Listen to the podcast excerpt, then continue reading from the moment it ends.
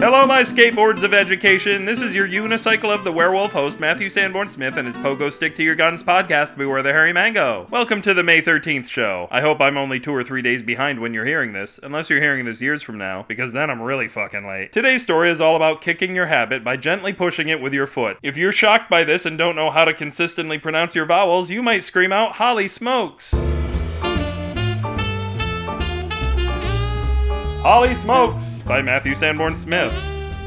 Holly loved smoking about as much as Shirley loved soda, and that meant a lot. But unlike Shirley, Holly was concerned about dying before she was old enough to join the AARP. There was no denying she was a chain smoker, but there had been much denying she could become a chain smoker. Say what, Maddie? What I say is, Holly realized that the amount of carcinogens in your typical tobacco cigarette greatly outnumbered the amount of carcinogens in an actual length of chain. Of course, there were some pretty deadly things in lengths of chain, but hey, small steps. Cold turkey was for loveless poultry marriages. The biggest problem, of course, was reaching the smoking temperature of steel chain links without incinerating oneself. Holly got around this with asbestos lip implants and a chain cigarette holder. Piece of cake. Nothing would come between Holly and her habit. The next step was a little bit harder, and that was getting her fix. She went to buy links to smoke from some shady dealers in the park, but they ripped her off by selling her smoked sausage links. She ate them resentfully after meeting up with a shady scrambled egg dealer, but while in the park realized her solution was all around her. There were dozens of swings in the park, ripe for the smoking. So as not to make her pilfering obvious, Holly smoked just a couple of links from each swing every night. Slowly, the swings rose away from the ground as their chains got shorter, and not only were children unable to get on the swings, at some point they were even out of reach of the adults. Before Holly moved on to the next park or playground, the seats would be attached directly to the pole overhead. Some hardcore swingers among the children, not where you're thinking, would climb the poles, somehow squeeze themselves into the seats far above, and sort of wobble back and forth. I know you're thinking it wasn't the same, but strangely, it was exactly the same. Eventually, Holly became an international criminal, smoking the chains of prisoners all around the globe. Why didn't she just stay in America where the prisons outnumber the convenience stores? Well, different countries' chains had different flavors, of course. You got your red, white, and blue American chain gang, your coffee flavored Turkish prison, or your post Soviet gulag, which had a bit of garlicky taste, oddly enough. Holly went to extremes for her new habit. She exchanged chain letters with her fellow smokers and tore apart the Liberian army when she smoked its chain of command. No necklace was safe from her. No chain link fence could keep her out. In the end, though she'd lived an extraordinary addict's lifestyle, the health issues caught up with her. She could sing Unchain My Heart all she wanted, but it actually didn't have any effect on her heart disease. She was tempted to smoke her own heart as her last act, but luckily, before she could, nuclear war broke out. Holly saved millions of lives by smoking the chain reaction in the heart of her city, but everyone wondered how she could have been in just the right place at just the right time.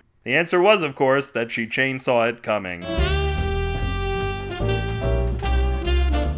If this story smoked your hams, you can puff it and other magic dragons at the website of the cigarette, bewarethehairymango.com. No mail today, and it occurred to me yesterday that nearly all the mail we get comes from males, even though there are a lot of lady listeners out there. Sisters, let your voices be heard. Gibber level headedly in the comments for this post or prickly mail me, and we'll pair up at Matthew at bewarethehairymango.com or explore our antisocial attitudes at bewarethehairymango at gmail.com. Whenever we've had enough, the SF and SF signal stands for superficial femoral, the one artery you weren't supposed to cut open. Mm-hmm. I know it's tough listening to these shows, but we'll get through it together with most of our blood remaining on the inside. You don't want to get your phone all sticky, do you? What better reason to live? Tweet to all your ground beef salespeople that they should follow me at twitter.com slash upwithgravity and take my advice. Nobody wants your beef once it's been on the ground. That's gross. Air beef is the only way to go. Please urge your farmers to put all their cows on hover platforms, or at least suspend them from the trees. I got suspended from the trees once, after I got into a fight at my tree school. BewareTheHairyMango.tumblr.com is your one-stop shop for one-stop scrolling. There really is only one stop, and that's at the bottom. After a natural disaster, you can't be sure if your donations are going to the people who need them the most. It's too late at that point. Through the donate button on the Mango homepage, however, you can give your money to me ahead of time for future natural disasters that will directly affect me. The odds are good, folks. I've been told by many people that I'm a disaster just waiting to happen. And I am all natural, not counting my breast implants. This podcast quivers expectantly in anticipation of the potential of mango futures in tomorrow's market, which is just a local farmer's market actually, but it looks like it's going to be a good one with all the best farmers in the county for sale and not a ground beef farmer among them, although there is one overripe one who misspent his life harvesting genetically modified Creative Commons Attribution Non-Commercial Share Like 4.0 international licenses.